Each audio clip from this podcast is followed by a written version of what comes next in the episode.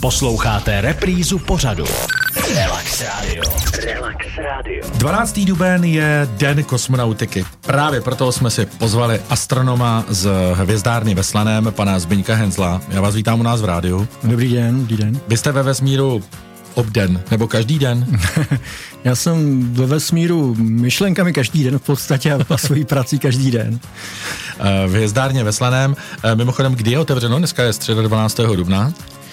My máme otevřenou obvykle, když je dobré počasí, když je na Což co koukat. dneska není. Dneska úplně takové, takové počasí není, pak jsou samozřejmě věci, které jsou pravidelné, to jsou mm, akce pro děti, akce pro, pro dospělí, přednášky různý. Ta nejbližší je teďka uh, v pátek, kdy budeme mít nějaké povídání o proměných hvězdách, jmenuje se to putování po o hvězdách proměných a uh, pokud by přálo počasí náhodou, což úplně nevypadá, tak bychom k tomu samozřejmě měli do pozorování, ale pozorování bez počasí příliš nedává smysl. Není toho není, moc není na co koukat. Ale eh, bylo na co koukat v minulosti, i televizní přenosy přenášeli a sledoval to celý svět, eh, když eh, začal člověk lítat do vesmíru. A právě dneska byl ten první let a tím pilotem byl Yuri Aleksevič Gagarin. Ano. Co o něm my dva, kteří jsme ho nikdy nepotkali, můžeme říct?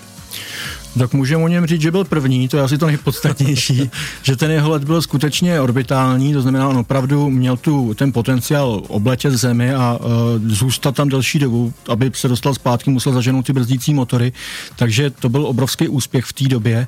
Uh, oni na to se snažili zareagovat uh, ostatní, takže potom Alan Shepard přibližně nějakých tuším, že to bylo 23 dní nebo 25 dní po, po Gagarinovi, letěl hnedka v květnu, a to se jednalo pouze o balistický let a uh, Vyletěl do vesmíru a za chvilku zase zpátky. ano, přesně tak, ten let trval 16 minut pouze. A uh, potom až John Glenn tedy na, napodobil v podstatě, kde on, on už měl tři oblety, byl to jako dobrý let, ale byl to teprve ten druhý člověk, který byl na té orbitální dráze, takže Gagarin nespochybnitelně první, kdo byl ve vesmíru. Kolik měříte centimetrů? Já měřím 181. 181, já mám taky tak nějak 185, 186, to bychom teda s uh, Juriem Aleksevičem Gagarinem nemohli soupeřit, protože ten měřil 157 cm. My bychom se do toho nevešli, nás by to asi nevyvezlo nahoru. Nás by to tlačilo. Nás by to tlačilo. Uh, jinak uh, Juri Aleksevič Gagarin tehdy to byl výběr z celé Rusy, nejlepší uh, kandidáti, bylo jich celkem asi 206 a byl teda asi úplně nejlepší. Já jsem si tady poznamenal, že ještě předtím, než odstartoval, tak letělo se na automatického pilota, a vlastně ruční řízení tomu prozradil technik, až když už nastupoval do stroje, že tam má namačkat kód 125. Nebylo to 007, ale bylo to 125 a pak by převzal, převzal řízení toho letu, který trval 106 minut. Co ještě bychom mohli, mohli říct takhle k tomu prvnímu letu, díky kterému lítáme do vesmíru my všichni?